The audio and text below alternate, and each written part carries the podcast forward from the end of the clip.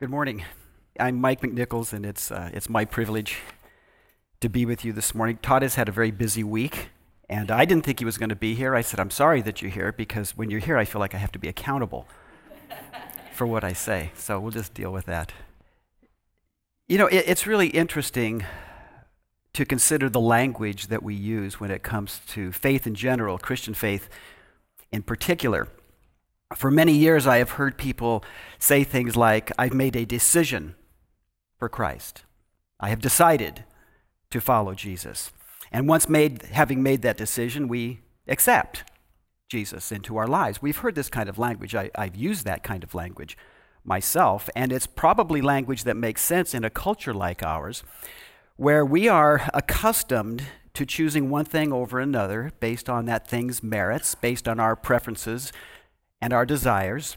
Uh, we weigh the whether something is good, whether something is bad, whether something is desirable, and we make our decision. And in the end, having done so, we remain in control of everything.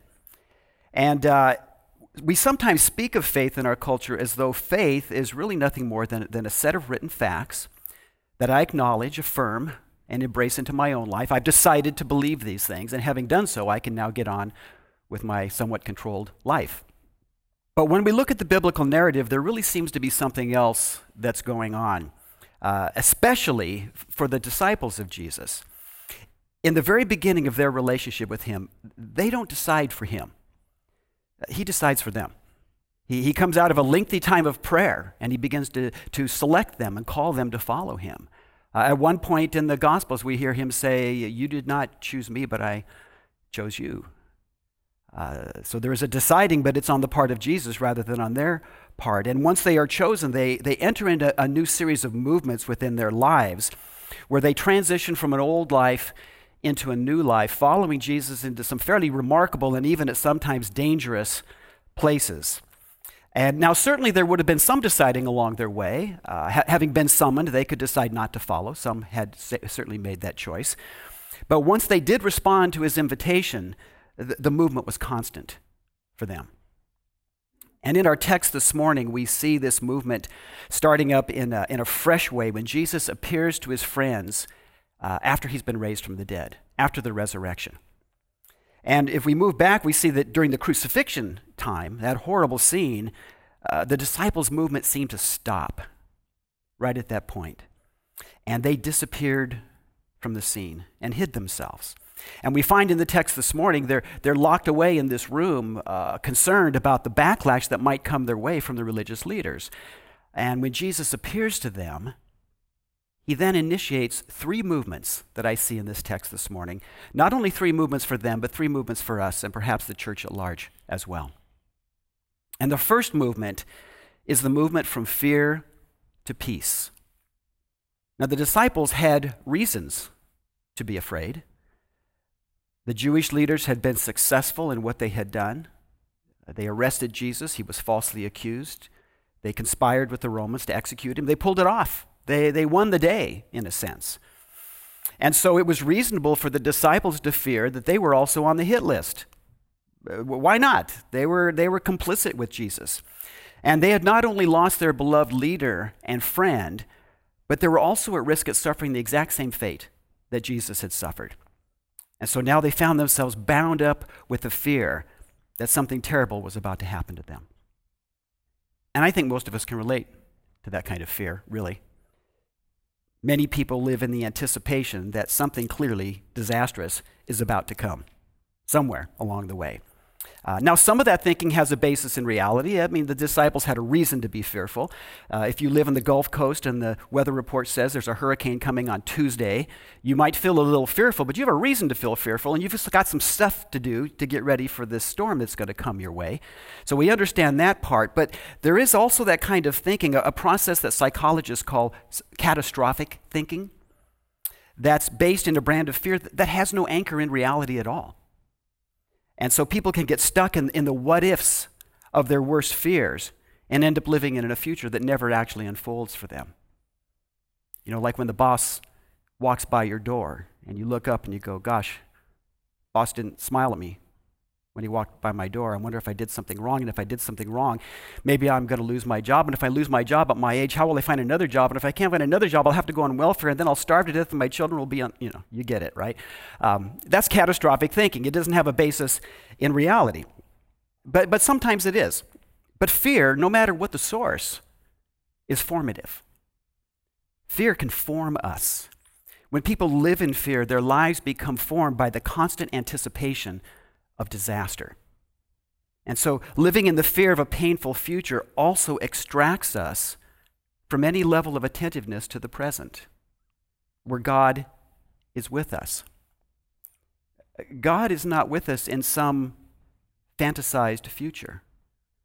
God is with us in the present. God is with us now. Well, Jesus didn't leave his friends there, did he? He, he didn't leave his friends to languish in a place of fear, the fear of a future that might unfold. He, he, came, into, he came to them in the present, showing them the very tangible, real life evidence of his crucifixion. In other words, it's really me, and I'm really here. Here's, here's the marks of the crucifixion on my body. And when he appeared, twice he said to his friends, Peace be with you. Uh, it's a greeting we exchange here at Holy Trinity. And certainly that was a common greeting in the day. But when he spoke those words, he really spoke them into the now of the disciples' lives. Peace be with you. He didn't make it an anticipated future statement. Peace come to you later. You'll find peace on Wednesday. Uh, hang around, maybe peace will show up. Uh, it's peace be with you right now. And he spoke peace to them in that moment. And, and while they may have had reasons for their fears, Jesus stepped right into the middle of those fears and he broke them with his presence and with that proclamation of peace. With that proclamation, fear began to break. So, see, his words were really more than just a greeting. They were words of power that began to reshape the disciples' lives, moving them from fear to a place of peace. And that's the first movement. The second movement is from hiddenness to sending. See, the disciples' fear had now driven them into hiding. They were huddled up in this locked room. They feared the retaliation of the Jewish leaders. It may very well be that they were trying to figure out how to get out of town. You know, uh, once it's dark, maybe we can get out of here, fly under the radar of our enemies. But for the time being, they couldn't do that. They just remained in hiding with the door locked. That's what fear does to people. Once afraid, we hide so that the anticipated result of our fear won't happen to us. The overwhelming amount of information that we get about fearful things on a daily basis, tons of it. We're concerned about potential terrorist attacks, impending wars, the next financial collapse, another global disaster of some kind. And when we hear all these things, it makes us want to go find that, you know, that cabin off in the woods in Montana where we will be safe from all harm, only to learn that they have grizzly bears up there in Montana uh, and forest fires and that kind of thing we can easily hide, but mostly we do it in our minds. We hide away within our own hearts and our minds. We shut ourselves off from others so that whatever pain we've experienced in the past will not come and revisit us in the future. Well, in a way, Jesus completely violated the disciples' hiddenness by just showing up in the first place.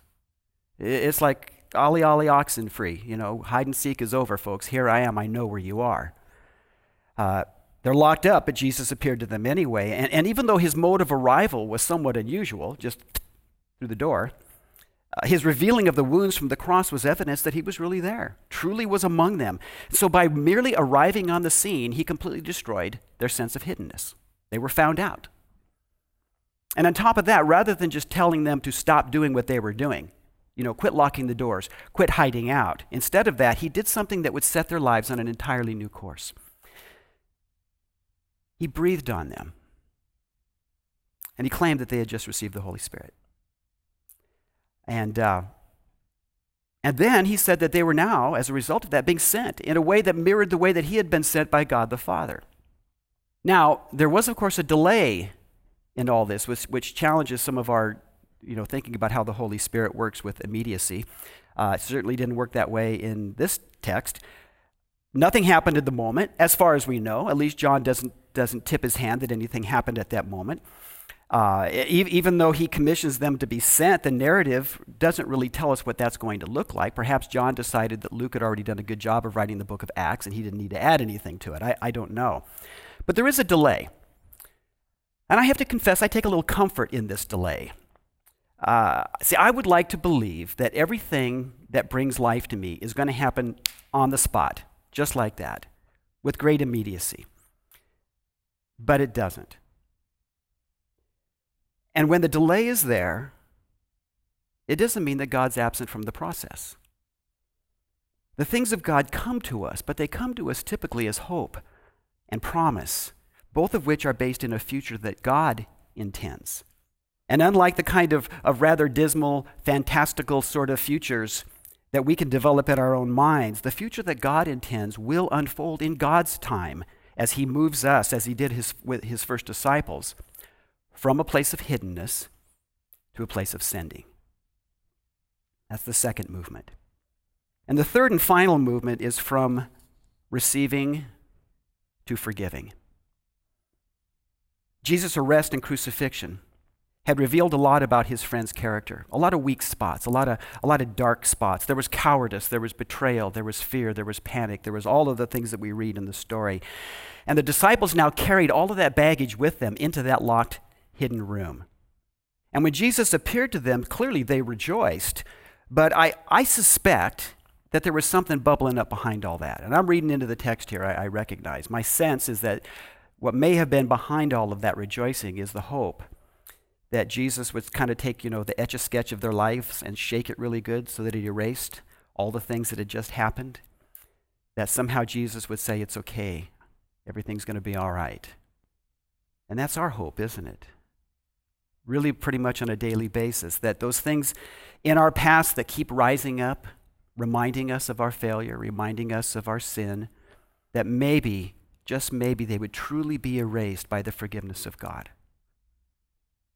And I think many of us have a very difficult time coming to grips with this that, that God's forgiveness is a reality. In fact, it's a reality that comes to us before we even ask. Jesus revealed that kind of gracious sense of forgiveness when he was dying on the cross and he said, Father, forgive them, his killers, because they don't know what they're doing. And I'm thinking that when Jesus asks his heavenly Father for someone to be forgiven, it has some kind of effect, whether they want it to be there or not. The Apostle Paul picks up on this when he says that in Christ, God was reconciling the world to himself, not counting their trespasses against them. Well, Jesus does something here that's connected to his words of sending he empowers his disciples to then forgive others. But the words that he uses can sometimes challenge our thinking in their implications. Uh, the, the, way our text was worded this morning from the version that we use here, Jesus says, If you forgive the sins of any, they are forgiven them. If you withhold the sins, then they are withheld. Uh, now, the, in the New Revised Standard Version, which is the one I typically use, they, Jesus says, If you retain the sins of any, they are retained, which is even more problematic. And when you look at the various English translations, you realize people are seeing this from a lot of different angles, what that last sentence means that Jesus is bringing up. And some commentators will interpret those words to mean that, that it's about the church. Church has the authority to forgive sins. The church has the authority to, to identify sins that are repeated and unrepented of, and so on. And they can make these distinctions that the church has authority for that. And, and certainly, Jesus is indeed commissioning his disciples to be agents of forgiveness. And that commissioning, we can assume, extends out to the life of the church. But in the story we heard this morning, Jesus isn't speaking so much institutionally as he is to a group of scared followers who are locked up in a room. And that we see Jesus now speaking words, and they're words to his friends. And the words come right on the heels of having received his breath of the Holy Spirit. Now, I think we're probably all fairly comfortable with the first part of that declaration. You know, if you forgive the sins of any, they're forgiven. You know, we, we I think we get that.